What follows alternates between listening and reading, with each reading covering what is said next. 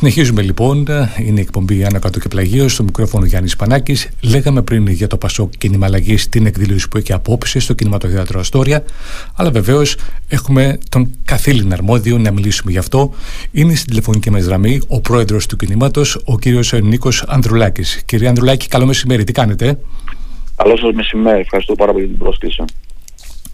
Λοιπόν, έχουμε απόψε την εκδήλωση σε αυτά στο κινηματοθέατρο Αστόρια. Θέμα είναι η οικονομία, αλλά όχι μόνο φαντάζομαι. Η εκδήλωση αναφέρεται στην ανθεκτική οικονομία, στην δίκαιη κοινωνία και στην ισχυρή Ελλάδα. Κύριε Αντρουλάκη, έχουμε τις προποθέσει αυτή τη στιγμή να μιλήσουμε για τα τρία αυτά; Το θέμα είναι ότι υπάρχουν ε, οι ευκαιρίες οι οποίες δεν αξιοποιούνται για να έχουμε μια χώρα η οποία θα αντέχει σε διεθνείς κρίσεις. Και αυτό αποδεικνύεται από το ότι την ενεργειακή κρίση την πληρώσαμε πιο ακριβά από ό,τι ευρωπαϊκά κράτη, όπως έγινε βέβαια και το 10 με την οικονομική κρίση που έγινε σε όλη την Ευρωζώνη. Πάλι η Ελλάδα ήταν μια ευάλωτη οικονομία.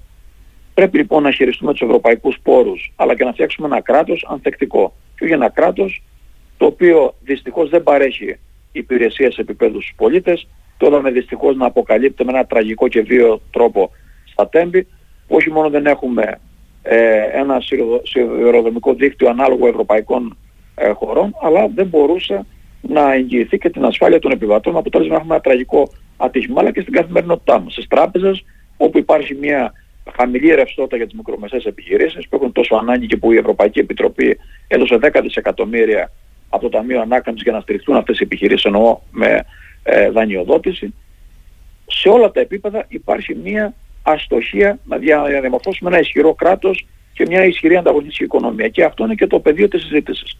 Πώς δηλαδή στις επόμενες εκλογές ο πολίτης θα ψηφίσει βάσει του τι χώρα θέλουμε, τι κράτος θέλουμε και όχι με ψευτοδιλήμματα τα οποία οδηγούν δυστυχώς να είμαστε μια χώρα χαμένων ευκαιριών. Κύριε Ανδρουλάκη, να ρωτήσω την περίοδο αυτή. Βιώνουμε μια τραπεζική κρίση, η οποία είναι παγκόσμια. Αυτή μπορεί να απειλήσει άμεσα την οικονομία μας. Στο όλα τα σενάρια είναι ανοιχτά εξαρτάται από το πόσο είναι εκτεθειμένες σε αυτή την ε, ε, τραπεζική κρίση οι ευρωπαϊκές τράπεζες. Αυτό το ξέρουν οι ειδικοί. Αλλά πρέπει να πούμε και το άλλο, ότι ε, μετά την εμπειρία των Lehman Brothers που επεκτάθηκε αυτή η τοξικότητα σε όλα τα τραπεζικά συστήματα, πρέπει η Ευρωπαϊκή Κεντρική Τράπεζα να κάνει αυτό που κάνουν και οι Αμερικάνοι. Να θωρακίσει γρήγορα την, την τραπεζική, τα τραπεζικά ιδρύματα για να, χωρίς βέβαια να πληρώσουν οι πολίτες στον Μπάρμπαρο. Ναι, για να μην εξελιχθεί αυτή η τραπεζική κρίση σε μια ευρωπαϊκή τραπεζική κρίση και σε μια δημοσιονομική ευρωπαϊκή κρίση. Πάντως πρόλαβε... Υπάρχει εμπειρία του 2007. ναι, πάντως πρόλαβε και πέρασε η κρίση αυτή στην Ελβετία με την Credit Suisse η οποία δανείστηκε 50 δισεκατομμύρια από την Ελβετική Κεντρική Τράπεζα και μέχρι πρώτη στις προάλλες που όταν έσκασε η Κρήτη με τη Silicon Valley Bank η κρίση έλεγε η Ευρωπαϊκή Κεντρική Τράπεζα ότι δεν ανησυχούμε ιδιαίτερα στην Ευρώπη αλλά είδαμε όλοι πόσο γρήγορα μεταφέρθηκε αυτή η κρίση στην Ευρώπη. Ακούστε εδώ υπάρχει μια μεγάλη, μια ευρύτερη συζήτηση. Προφανώς. Γιατί δημιουργούνται αυτές οι κρίσεις. Διότι το καπιταλιστικό σύστημα και οι παγκόσμιες αγορές εργάζονται χωρίς κανόνες. Δεν υπάρχουν κανόνες διαφάνειας. Υπάρχουν στοιχειώδεις κανόνες. Με αποτέλεσμα πάρα πολλοί να κερδοσκοπούν και όταν έχουν κέρδη να είναι κέρδη για αυτούς, όταν έχουν ζημίες να είναι ζημίες για τα κράτη. Λοιπόν αυτό είναι μια ευρύτερη συζήτηση για τον τρόπο λειτουργίας του τραπεζικού συστήματος παγκοσμίως, των αγορών, των φορολογικών παραδείσων, η οποία και αυτή είναι μια πολύ γόνιμη συζήτηση. Διότι κάποιοι εκπροσωπούν ένα σύστημα χωρίς κανόνες. Ένα σύστημα το οποίο όταν έχουν μια μεγάλη κρίση την πληρώνουν οι πολίτες και το κρατος με τους φόρους μας και όταν έχουν κέρδη είναι για τους CEO και όλους αυτούς οι οποίοι δουλεύουν με τα μπόνους. Κύριε Αντρουλάκη, είπατε πριν λίγο ότι παρά τις όποιες κρίσεις, τις όποιες διεθνείς οικονομικές συγκυρίες, πάντα υπάρχουν εργαλεία οικονομικά κτλ. Ένα τέτοιο είναι το Ταμείο Ανάπτυξης. Βλέπετε ότι το Ταμείο Ανάπτυξης οδεύει σε μια καλή, σε μια χρηστή χρήση των κονδυλίων ή τα κονδύλια πάνε και αλλού για προεκλογικούς λόγους; Το Ταμείο Ανάκαμψης και Ανθεκτικότητας έχει 10 δι δάνεια, όπως είπα προηγουμένως, και 20 δις επιδοτήσεις. Οι επιδοτήσεις έχουν δοθεί γιατί πρέπει να δοθεί ένα βάρος στην ψηφιακή σύνδεση, στην πράσινη μετάβαση, στην ενεργειακή μετάβαση και στο κοινωνικό κράτος. Ε, πού έγινε αυτή η παρέμβαση στο ΕΣΥ; Το ελληνικό σύστημα υγείας παίρνει από τα λιγότερα από το Ταμείο Ανάκαμψης από όλη την Ευρώπη. Διότι δεν τα αξιοποιήσει τα κυβέρνηση. Έπρεπε το ΕΣΥ να είναι η ναυαρχίδα των επόμενων ετών, ιδιαίτερα μετά την περιπέτεια της πανδημίας. Με παντού ενίσχυσης πρωτοβάθμιων κέντρων υγείας. Εμείς αυτό που λέμε ως κόμμα είναι διτό. Πρέπει να χτίσουμε πρωτοβάθμια υγεία παντού και να δώσουμε κίνητρα σε νέες ειδικότητες ώστε να ενισχύσουμε το εθνικό σύστημα υγείας. Ο νόμος της Νέας Δημοκρατίας ο τελευταίος Ακριβώς. που έγινε ουσιαστικά οδηγεί σε ιδιωτικοποίηση ένα πολύ μεγάλο κομμάτι της δημόσιας υγείας. Το δεύτερο θέμα είναι οι υποδομές και η πράσινη μετάβαση. Μιλάμε εμείς για ενεργειακές κοινότητες σε δήμους, σε αγροτικές καλλιέργειες και σε κτηνοτρόφους και σε μεταποίηση, ώστε η πράσινη μετάβαση και η παραγωγή ενέργειας από ανανεώσιμες πηγές να προτεραιοποιηθούν οι δήμοι και οι μικρομεσαίες επιχειρήσεις. Και βέβαια οι αγρότες με τους κτηνοτρόφους. Αυτό δεν γίνεται στη χώρα μας. Η προτεραιοποίηση είναι σε ισχυρά κέντρα σε κατασκευαστικές εταιρείες οι οποίες λιμένουν αυτή την πράσινη μετάβαση και την, αν θέλετε, τις, ανα, τις επενδύσεις ανανεώσιμες πηγές ενέργειας. Αυτό είναι ένα στρεβλό μοντέλο. Και το τρίτο σημείο που επίσης είναι πάρα πολύ κρίσιμο είναι η ψηφιακή σύγκληση. Υπάρχει ψηφιακή σύγκληση όταν έχουμε από τους πιο αργούς ε, βαθμούς ε, ίντερνετ στην Ελλάδα, όταν έχουμε από τα πιο ακριβά, λοιπόν, αυτά πρέπει να αλλάξουμε. Και είδαμε τι έγινε και στο ατύχημα των Ακριβώς, εκεί ήθελα να καταλήξω. Κάποιοι μας λέγανε, αν θέλετε, ότι μας ζητάνε ή, ή μας ζηλεύουν μετά την επίσκεψη του Πρωθυπουργού στο Τόκιο οι άπονες για τα βήματα που έχουμε κάνει στα ψηφιακά και εδώ δεν μπορούσαν να παρακολουθήσουν δύο τρένα που το ένα πήγαινε απέναντι στο άλλο και λειτουργούσαν με μπλοκάκια. Και κάπως έτσι καταρρύπτεται το αφήγημα της κυβέρνησης για την ψηφιοποίηση και το ψηφιακό κράτος, φαντάζομαι, σαν τέμπη. Το, το τραγικό ατύχημα των τεμπών που τρενίζαμε δεκάδες νέους ανθρώπους, οικογένειες, με ένα βίο τρόπο ανοίγει μια κουρτίνα. Την κουρτίνα ενός κράτους που δεν μπορεί να διασφαλίσει ούτε μια σωστή ιδιωτικοποίηση, αλλά ούτε μια σωστή λειτουργία του ίδιου. Διότι ευθύνες έχουν και οι Ιταλοί. Διότι ήρθαν εδώ πέρα με ένα χαμηλό αντίτιμο. Ακριβώς. Είχε πουλήσει εδώ ο κύριος Τσίπρας στην Τρενοσέ στους Ιταλούς με 45 εκατομμύρια ευρώ. Ενώ θα μπορούσε να την πουλήσει σε προηγούμενο χρονικό διάστημα η κυβέρνηση με 300 εκατομμύρια ευρώ. Πήραν 250 εκατομμύρια ευρώ επιδοτήσεις για τις άγονε γραμμές. Επί της ουσίας τους χαριστήκαν τα χρέη των 700 εκατομμύριων ευρώ και τι κάνανε. Έλεγε ο κύριος Τσίπρας θα φέρει λέει το ασημένιο βέλος. Έλεγε ο κύριος Μητσοτάκης θα φέρει τρένα υδρογόνου. Πού να τρέξουν αυτά τα τρένα, σε ποιο δίκτυο; Το λαό κοροϊδεύμα, δεν τα ήξεραν τα προβλήματα, τα ήξεραν τα προβλήματα. Και τι κάνουν. Ούτε τη σύμβαση του 2014, την 717 που έλεγε ότι σε δύο χρόνια με 41 εκατομμύρια από την Ευρωπαϊκή Ένωση θα είχαμε τηλεδιοίκηση για να αποφύγουμε το ανθρώπινο λάθος, δεν καταφέραν να υλοποιήσουν μετά από 10 χρόνια. Δύο διαδοχέ κυβερνήσεις. Που γι' αυτό η δικαιοσύνη πρέπει να κινηθεί άμεσα. Γιατί εδώ υπάρχουν ανθρώπινες ζωές και πρέπει αυτοί που έπραξαν εις βάρος του ελληνικού δημοσίου και της ασφάλειας των ανθρώπων να οδηγηθούν στη δικαιοσύνη. Είτε είναι κατασκευαστικές εταιρείες, είτε είναι η Hellenic Train, είτε είναι το ελληνικό δημόσιο. Δεν μπορούμε να ζούμε σε μια χώρα απόλυτη ατιμορρησίας, ιδιαίτερα από αυτές τις εγκληματικές Κύριε, Άντρου, κύριε Ανδρουλάκη, να ρωτήσω, επειδή έχετε την εμπειρία της δικαιοσύνης και από το θέμα των υποκλοπών, που αυτό είναι μια άλλη ιστορία, από εσάς ξεκίνησε η ιστορία, Σας είπαν από την Ευρωπαϊκή Ένωση ότι υπάρχει απόπειρα να εγκατασταθεί το Predator στο κινητό σας. Πήγατε στην Ελλάδα, δικαιοσύνη και τελικά ανακαλύψατε ότι σας παρακολουθούσε κανονικά και με τον νόμο η ΑΕΠ. Ε, δίθεν για θέματα εθνικής ασφαλείας κλπ. κλπ. Εσείς πήγατε στη δικαιοσύνη. Από τον χειρισμό της υπόθεσης των υποκλοπών της δικαιοσύνης, είστε βέβαιος ότι και στο θέμα του δυστυχήματος θα κινηθεί κανονικά η δικαιοσύνη, αν κινήθηκε σε εσάς με τους ρυθμούς και με τον τρόπο που έπρεπε. Και μην ξεχνάμε, είναι ένα πρόσωπο που συνδέει και τις δύο περιπτώσεις. Ισίδωρο Ντογιάκος. Θέλω να σας πω ότι η δικαιοσύνη στο θέμα αυτό έχει δείξει πολύ μεγάλη αδελτηρία. Και ενώ προχωράει η έρευνα από τις ανεξάρτητες αρχές, mm-hmm. δεν ξέρουμε κατά πόσο προχωράει με τους ίδιους ρυθμούς η έρευνα από τη δικαιοσύνη. Για αυτό το επόμενο διάστημα θα συνεχίσω τις κινήσεις και στο Ευρωπαϊκό Κοινοβούλιο και στο Ευρωπαϊκό Δικαστήριο Ανθρωπίνων Δικαιωμάτων, διότι είδαμε την περίπτωση Γεωργίου. Ο κ. Γεωργίου δεν βρήκε το δίκαιο του στην Ελλάδα, βρήκε το δίκαιο του στο Ευρωπαϊκό Δικαστήριο Ανθρωπίνων Δικαιωμάτων. Ελπίζω εγώ να γίνει και τα δύο να συμβούν. Δεν μπορεί να εκτεθεί η χώρα και να έχει αυτή την, το παρακράτος των υποκλοπών και κάποιοι να θέλουν να μην πληρώσουν τίποτα όταν έχουν πράξει εις βάρος των ανθρωπίνων δικαιωμάτων και της διάκρισης των εξουσιών στην Ελλάδα. Και μιλώ και για τον ανιψιό του Πρωθυπουργού και για το σύστημα του Μαξίμου και τον διοικητή της ΕΕΠ και την αρμόδια εισαγγελέας. Δεν παρακολουθούσαν μόνο εμένα, παρακολουθούσαν τους αρχηγούς των σωμάτων του στρατού, mm-hmm. ένα μείζον ζήτημα για την ειδική ασφάλεια, υπουργούς, αυτά παράδεκτα πράγματα, εν έτη 2023. Κύριε Αντρουλάκη, σε κάθε περίπτωση μπαίνουμε σε μια προεκλογική περίοδο η οποία είναι πολύ δύσκολη. Πριν θα λέγαμε ότι είναι, ήταν τοξική. Τώρα έχει και το δυστύχημα, διότι στον καμβά του δυστυχήματος θα γίνει η προεκλογική περίοδος.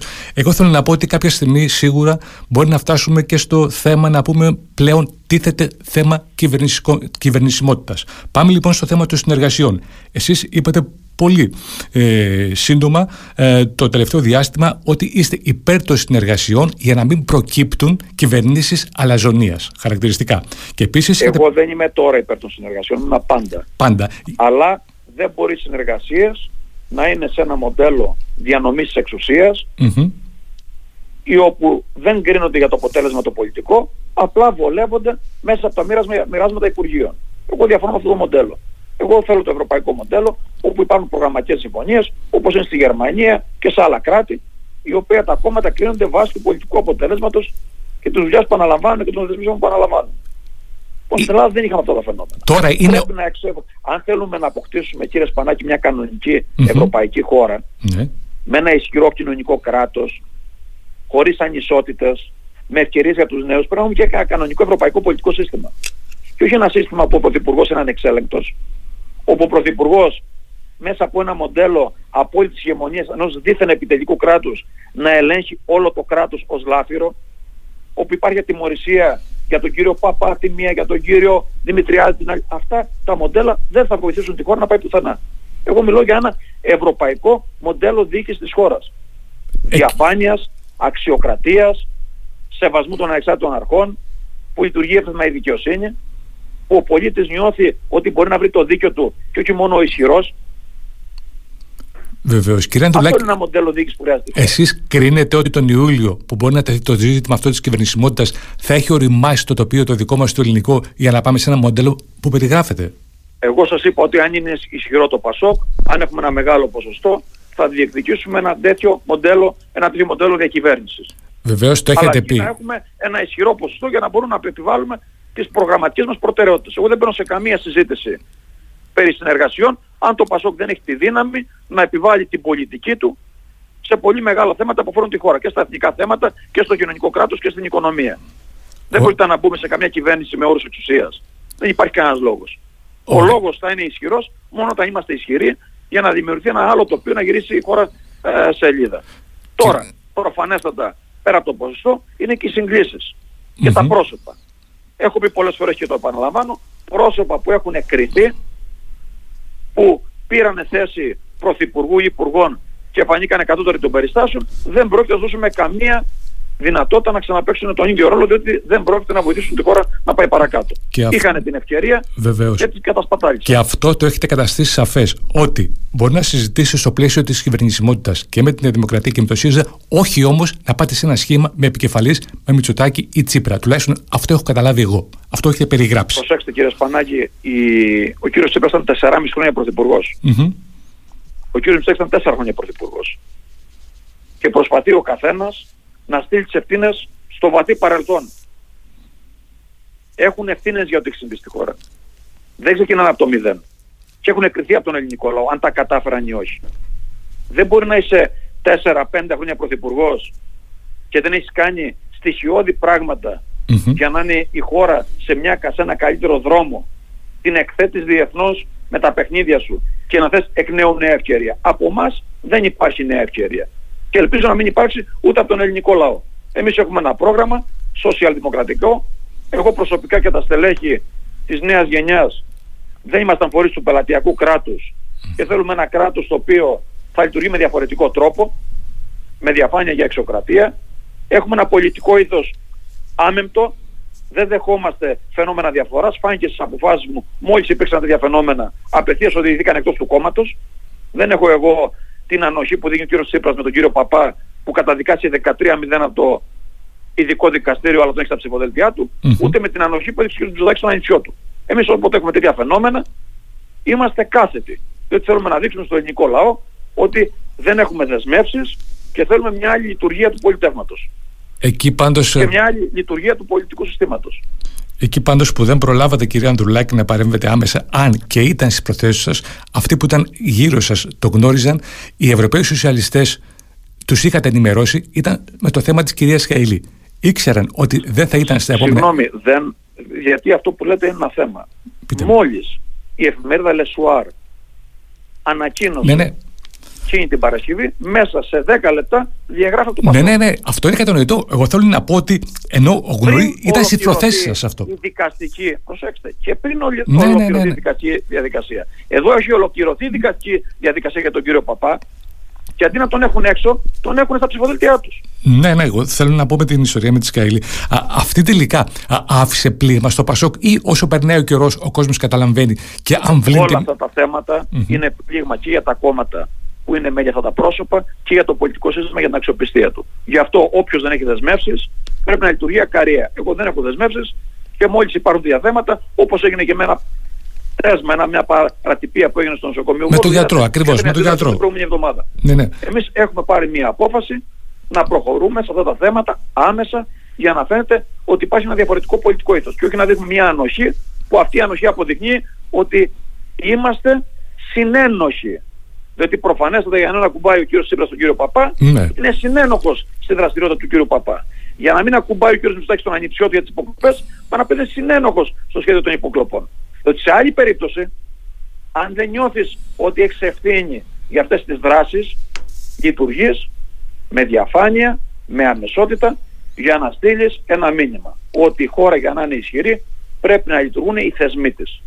Και όταν σηκώνει το τηλέφωνο ένας ισχυρός παράγοντας μια αυλή του εκάστοτε πρωθυπουργού για να μοιράσει τηλεοπτικές άδειες ή να, για να οργανώσει παρακολουθήσεις, το κράτος να είναι απέναντι σε αυτές τις πρακτικές και όχι να το εργαλειοποιεί ως λάφυρο. Το κράτος λάφυρο πρέπει να στείλουμε στο χρονοτούλαπο τη ιστορία για να έχουμε ένα κράτος εγγυητή του δημοσίου συμφέροντος που θα λειτουργεί εύρυθμα όπως λειτουργούν και τα υπόλοιπα ευρωπαϊκά κράτη. Να ρωτήσω, είπατε πριν ότι μόνο με ένα ισχυρό ποσοστό το, το ΠΑΣΟΚ θα μπει στη διαδικασία των συνεργασιών. Ποιο θα μπορούσε να ήταν το ποσοστό αυτό; Το έχω πει πολλές φορές. Ένα ισχυρό διψήφιο ποσοστό που θα δείχνει ότι το ΠΑΣΟΚ έχει ένα, μια δυναμική, έχει αναπτύξει μια δυναμική και βέβαια αυτό θα είναι και σύγκριση με το τι θα πάρουν οι υπόλοιποι πολιτικοί μας αντίπαλοι. Διότι όπω λέτε στις δημοσκοπήσεις, εμείς ακόμη και σε αυτή την κάμψη που έχουμε, είμαστε σιτά ανεβασμένοι από τις τελευταίες εκλογές. Ενώ οι άλλοι δύο είναι σιτά σε καθοδική πορεία. Αν αυτό το πράγμα κλιμακωθεί και υπάρχει μια αλλαγή των συσχετισμών, εκτιμώ αυτό θα βοηθήσει πάρα πολύ για να δημιουργηθούν οι συνθήκες αυτής της συζήτησης που σας είπα. Και το δίλημα δεν είναι για μένα Τσίπρας ή Μητσοτάκης. Το δίλημα είναι ή κράτος πελατειακό λάθρος στα χέρια του εκάστοτε πρωθυπουργού ή κράτος θεσμικό εγγυητής του δημοσίου συμφέροντος. Και εγώ στέκομαι στην όχθη της δεύτερης επιλογής και με την πολιτική μου πορεία αλλά και με το πρόγραμμα που έχει η παράταξή μας. Κατανοητό αυτό, κύριε Ανδρουλάκη, να ρωτήσω. Ε, απόψε, φαντάζομαι, η ομιλίας σας δεν θα έχει μόνο χαρακτηριστικά της οικονομίας, τρέχουσα επικαιρότητα, θα έχει και κάτι άλλο πιο τοπικά ενδεχομένως πολιτικά. Ενδέχεται να μας πείτε αν είστε απόψε στο ψηφοδέλτιο του Πασόκ στο Ηράκλειο. Θα ανακοινωθεί κάτι τέτοιο, είναι η πρόθεσή σα. Θα τα ανακοινώσουμε αυτά με τον καιρό του. Σήμερα η συζήτηση ναι. μιλά για το πώς θα διαχειριστούμε το ιδιωτικό χρέος, γι' αυτό θα μιλήσουμε. Mm-hmm. Κόκκινα δάνεια, δάνεια σε ελβετικό φράγκο, χρέη σε εφορία και εύκα και πώς θα αξιοποιηθούν σωστά οι ευρωπαϊκοί πόροι για να δημιουργήσουμε μια ανθεκτική ανταγωνιστική οικονομία. Και όχι μια οικονομία που αφενινίζεται μέσα από τα ξένα φαντς που παίρνουν με πολύ χαμηλά αντίτιμα τα δάνεια και τα, ε, τις υποθήκες του ελληνικού λαού. Και μάλιστα... Σήμερα η συζήτηση θα αφορά την οικονομική. Και βέβαια θα πω και κάποια πράγματα για το ατύχημα των τεμπών για να προτείνω μία λύση που θα οδηγήσει τη χώρα να αποκτήσει ένα αξιόπιστο σιδηροδρομικό δίκτυο και με ασφάλεια αλλά και με δυνατότητα να παίξει ένα σημαντικό ρόλο στο μέλλον. Γιατί το λέω αυτό, γιατί ρόλο στο μέλλον. Όλα τα ευρωπαϊκά κράτη επενδύουν στα τρένα τους διότι είναι τα μέσα μαζικής μεταφοράς τα λιγότερο ενεργοβόρα και τα πιο φιλικά προς το περιβάλλον. Και εμείς πήραμε 20 δισεκατομμύρια και αντί να κάνουμε μια μεγάλη επένδυση στα τρένα που είναι το πιο φτηνό μέσο που αφορά τους πιο αδύναμους Έλληνες mm-hmm. που είναι το μέσο του μέλλοντος, δεν είναι ενεργοβόρο, δεν έχει εκπομπές όπως άλλα μέσα μαζικής μεταφοράς. εμείς δεν καταφέραμε ως κράτος να εγγυηθούμε το ελάχιστο. Την ασφάλεια των φίλων μας, των συμπολιτών μας, των παιδιών μας. Αυτή είναι μια αποτυχία του κράτους και πρέπει να την ανατρέψουμε, να την ανατάξουμε. Και η πρόταση που έχουμε νομίζω και για την Τρενοσέ και για τον ΟΣΕ είναι μια και για τη ρυθμιστική αρχή σιδηροδρόμων που δεν έπαιξε το ρόλο της, νομίζω είναι μια πρόταση που μπορεί να οδηγήσει το σιδηροδρομικό δίκτυο σε μια ε, καλύτερη κατάσταση. Θα το βάλει ξανά στις σωστές δράγε, φαντάζομαι θέλετε να πείτε. Να, ρωτήσω... να σα πω κάτι. Ναι, ε, φοβάμαι πολύ ότι δεν ήταν ποτέ στις ακριβώς σωστές δράγε. Απλά τα πράγματα χειροτρέψανε πάρα πολύ. Και χειροτρέψανε γιατί δεν υπήρχε έλεγχος. Διότι μία σύμβαση δεν υλοποιήθηκε, γιατί δεν υπήρχε το προσωπικό, γιατί πήγαν άνθρωποι σε κρίσιμες θέσεις με ρουσφέτια. Το δεν μπορεί να λέει ο νόμος, δεν μπορείς να μεταταχθείς άνω του 48 ετών. Και ο κύριος αυτός δεν είναι 58 και να έχει πάρει μετάταξη παράνομα και χωρίς την εκπαίδευση που θα έπρεπε και να είναι σε μια κρίσιμη θέση μόνος του και να έχουμε αυτό το τραγικό ατύχημα και κάποιοι να προσπαθούν να επιρρέψουν τις ευθύνες 20-30 χρόνια πίσω. Εξέδωσε, εξέδωσε το Πασόκ σήμερα, νομίζω, χθε μια ανακοίνωση σύμφωνα με την οποία ε, υπενήσεστε κανονικά ότι είναι ρουσφέτη το θέμα του σταθμάρχη της Λάρισας. Εσείς το πιστεύετε αυτό; Μα σας απαντάω. Ναι. Οι μετατάξεις γίνονταν με ένα ηλικιακό όριο, 48. Ο συγκεκριμένος mm-hmm. σταθμάρχης πήρε τη μετάταξη σε πολύ μεγαλύτερη ηλικία. Να απαντήσουν λοιπόν γιατί του δώσανε. Ναι. Και πώς βρέθηκε μόνος του εκεί. Προφανώς, προφανώς. Να ρωτήσω σε ό,τι αφορά τα, το ιδιωτικό χρέος. Είχαμε και πρόσφατα την απόφαση του Αριουπάγου που ξεσήκωσε θύελα διαμαρτυριών σχετικά με την επανένταρξη των ηλεκτρονικών πληστηριασμών. Πάλι και εκεί το Γιάκο με έναν τρόπο ε, εμπλέκεται. Είδαμε ότι μία από την πρώτη επίδεση που έγινε για πληστηριασμό την υπογράφει ως δικηγόρος ο γιος του Ντουγιάκου. Προσέξτε, σήμερα στο Ηράκλειο δεν θα είμαι μόνο εγώ μιλητής, θα είναι και άλλοι άνθρωποι που είναι ειδικότεροι από μένα στο θέμα που θίξατε. Ένας από αυτούς είναι ο κύριος Πυράκος. Ο κύριος Πυράκος δεν είναι ένα γνωστό όνομα, αλλά είναι ο άνθρωπος που έγραψε τον πολύ γνωστό νόμο Κατσέλη για την πρώτη κατοικία. Είναι ο Γενικός Γραμματέας mm-hmm. της κυβέρνησης του Γιώργου Παπανδρέου, που έγραψε με το χεράκι του τον νόμο που για πάρα πολλά χρόνια προστάτευσε την πρώτη κατοικία του ελληνικού λαού.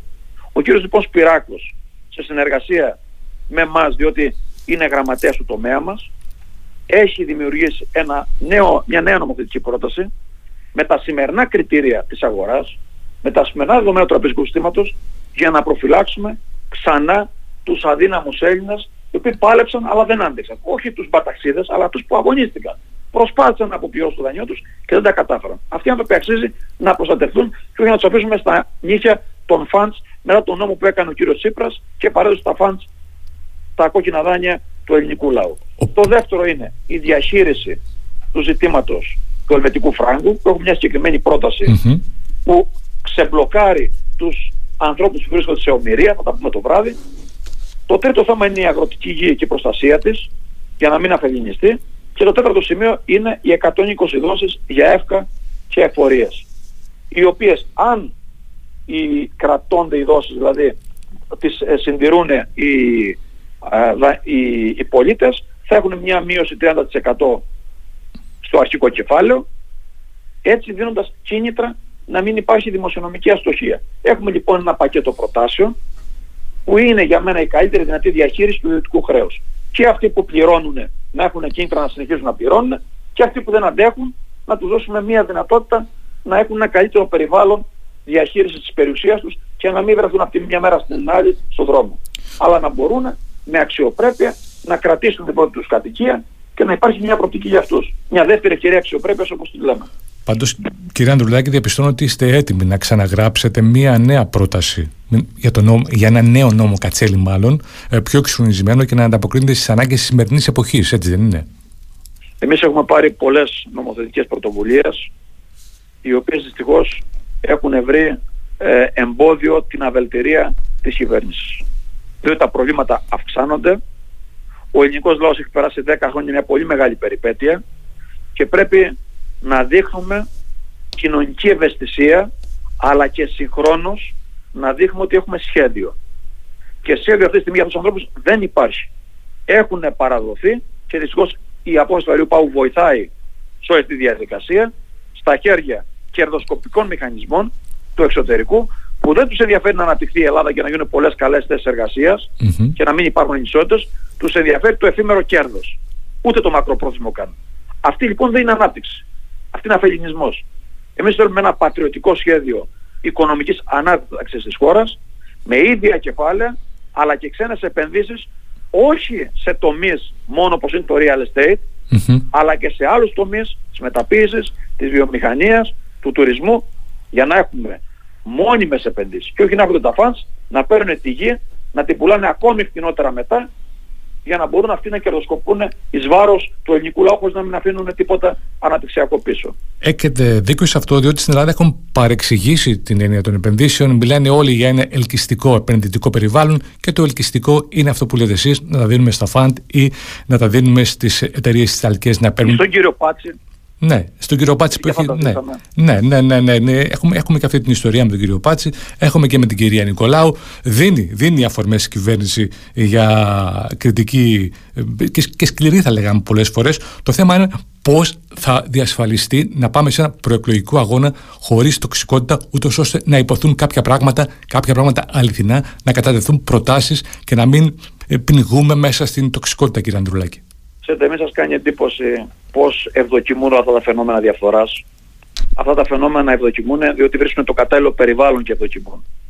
Και αυτή είναι η πραγματικότητα. Και πρέπει αυτό, με αυτό το περιβάλλον να κλείσουμε τους λογαριασμούς μας και να πάμε σε μια νέα εποχή που θα ξέρουν όλοι αυτοί ότι δεν έχουν να πάρουν τίποτα από την άσκηση ε, δημόσιας, αν θέλετε, θέσης εξουσίας. Πρέπει να γνωρίζουν ότι είναι λειτουργή και όχι να κερδοσκοπούν με αυτό το θρασίδατο τρόπο εις βάρος του ελληνικού λαού. Ναι. Γι' αυτό μιλώ για ένα άλλο τρόπο διακυβέρνησης. Ο τρόπος διακυβέρνησης ενός μοντέλου δίθεν επιτελικού κράτους, μιας παρέας του εκάστοτε πρωθυπουργού, χωρίς να λειτουργούν τα υπουργικά συμβούλια, με διορισμένα κομματικά στελέχη σε όλο το δημόσιο τομέα και σε όλους τους οργανισμούς. Είναι ένα μοντέλο που έχει αποτύχει παταγωδός. Ελπίζω και ζητώ από τον ελληνικό λαό μια ισχυρή εντολή στην παράταξή μας για να μην το ξαναβρούμε μπροστά μας αυτό το μοντέλο που καταστρέφει τις όποιες ευκαιρίες έχει η χώρα να τα αναταχθεί μακροπρόθεσμα. Το θέμα κύριε Αντρουλάκη είναι ότι αυτό το μοντέλο το παρεξηγημένο, το μοντέλο που έχει καταδικαστεί, ε, έχει κατακριθεί από όλους, το λέμε πολλά χρόνια, όμως είναι πολύ δύσκολο το ξυλωμά του, όπως αντιλαμβάνομαι τουλάχιστον εγώ. δεν είναι πολύ δύσκολο, βούληση χρειάζεται. Χρειάζεται βούληση. Ναι, γιατί... Εμείς αν θυμάστε το Πασόκ το 2010 έκανε το λεγόμενο Open Goal. Το θυμάμαι και το τώρα. Πασόκ ναι, αλλά έκανε τη διάβγεια. Το Πασόκ έκανε τις ανεξάρτητες αρχές. Γιατί όλοι λέμε τι έκανε το Πασόκ. Αν έχουν μπει και δύο πέτρες η μία πάνω στην άλλη, έχουν μπει ότι κάποιοι άνθρωποι δεν ήταν μόνο φιλόδοξοι, ήταν και οραματιστές. Και λέγανε, αν κάνουμε ένα open go στους οργανισμούς, θα έρθουν άνθρωποι με βιογραφικά εντός και εκτός της χώρας, Έλληνες, να βοηθήσουν με υψηλές δυνατότητες τους οργανισμούς, τους δημόσιους οργανισμούς να πάνε παρακάτω με ένα παραγωγικό τρόπο. Δεν ανοίξαν τα τεστέρια τα κομματικά για να διορίσουν τους συγγενείς τους ή τους κολλητούς τους. Νομίζω το Πασόκ το έκανε. Τις ανεξάρτητες αρχές που σήμερα είναι οι μόνες που προσπαθούν να βγάλουν την αλήθεια στο σκάνδαλο των υποκλοπών, το Πασόκ τις έφτιαξε. Τη διάβγεια που πρέπει να δηλώσεις τις δαπάνες και αυτό κάνουν απευθείας αναθέσεις οι κυβερνώντες σήμερα για να μην εκτεθούν, το Πασόκ την έφτιαξε. Άρα μπορούμε, αν θέλουμε, να φτιάξουμε μηχανισμούς οι οποίοι να δημιουργούν ένα πλαίσιο ασφάλειας, διαφάνειας, αξιοκρατίας, διάκρισης των εξουσιών, σεβασμό του κράτους δικαίου και των ανθρωπίνων δικαιωμάτων, αρκεί να έχουμε βούληση. Πάντως θυμάμαι τότε με τον uh, Γιώργο Παπανδρέου, τον Γιώργο Παπανδρέου με το OpenGov που λέτε πόσο είχε λιθορηθεί στην αρχή για το OpenGov και σήμερα βλέπουμε ε, να μετατρέπεται τεχνιέντο σε πιερακάκι. Και για πολλά άλλα. Εγώ λέω για το ψηφιακό που Δεν σήμερα. Δεν για την πράσινα, θυμάσαι τα πράσινα άλογα. Λέγαμε πράσινα, λέγαμε πράσινα άλογα. Και τώρα όλοι τρέχουν να κάνουν πράσινη μετάβαση από τα ευρωπαϊκά κονδύλια. Έτσι ακριβώς. Σήμερα λοιπόν έχουμε το Πιερακάκη Γκοβ, διότι κάτι τέτοιο προσπαθούν να περάσουν στον κόσμο. Είναι Πιερακάκη Γκοβ, δεν είναι όμως, διότι ξεκίνησε όπως είπατε το 10 και το 9 από τον ε, Γιώργο Παπανδρέου. Και το θέμα είναι ότι ήταν και το αφήγημα αυτό της Νέας Δημοκρατίας, το οποίο όμως πλέον μετά από αυτό που έγινε στα ΤΕΜ δεν μπορεί να το χρησιμοποιήσει. Ακούστε, εγώ ε, υπάρχουν πολλά πράγματα να γίνουν και πολλά πράγματα να πούμε. Εγώ θέλω να σε ευχαριστώ πάρα πολύ που το χρόνο. Θα τα πούμε και το βράδυ. Και εγώ, και εγώ κύριε Ανδρουλάκη. Κα... καλό τους ακροατές σας θα είναι μια αγώνιμη συζήτηση με ανθρώπους που έχουν χειριστεί τα πράγματα και ξέρουν τις βέλτιστες λύσεις, αυτές που είναι ρεαλιστικές. Και όχι να λέμε στις άχθειες και να δίνουμε τα κόκκινα δάνεια στα φαντς όπως έγινε με την περίοδο του ΣΥΡΙΖΑ και μετά να έρθει η Νέα Δημοκρατία να εξοντώνει εντελώς την προστασία της πρώτης κατοικίας. Ενώ ξέρει πόσο βαθύ πρόβλημα είναι στην κοινωνία το ιδιωτικό χρέος. Χρειάζεται ρεαλισμός, χρειάζεται το βλέμμα στην κοινωνία και το βλέμμα στο μέλλον του ελληνικού λαού. Και με αφελενισμό και επενδύσεις που είναι μη παραγωγικές, που ανοίγουν θέσεις εργασίας των 400 ευρώ, δεν μπορεί να σταθεί ο ελληνικός λαός για το μέλλον. Βεβαίως. Λοιπόν, κύριε Ανδρουλάκη, εγώ Λοιπόν, θα σας σας- ευχαριστώ και πάρα εγώ, πολύ. και εγώ και να έχετε καλή Να είστε επιτυχία καλά. και στην αποψινή εκδήλωσή σας να βγουν οικονομικά Ευχαριστώ συμπεράσματα πάρα πολύ. κρίσιμα και στον αγώνα σας. Γεια Σας σας. ευχαριστώ πάρα πολύ. Να είστε καλά.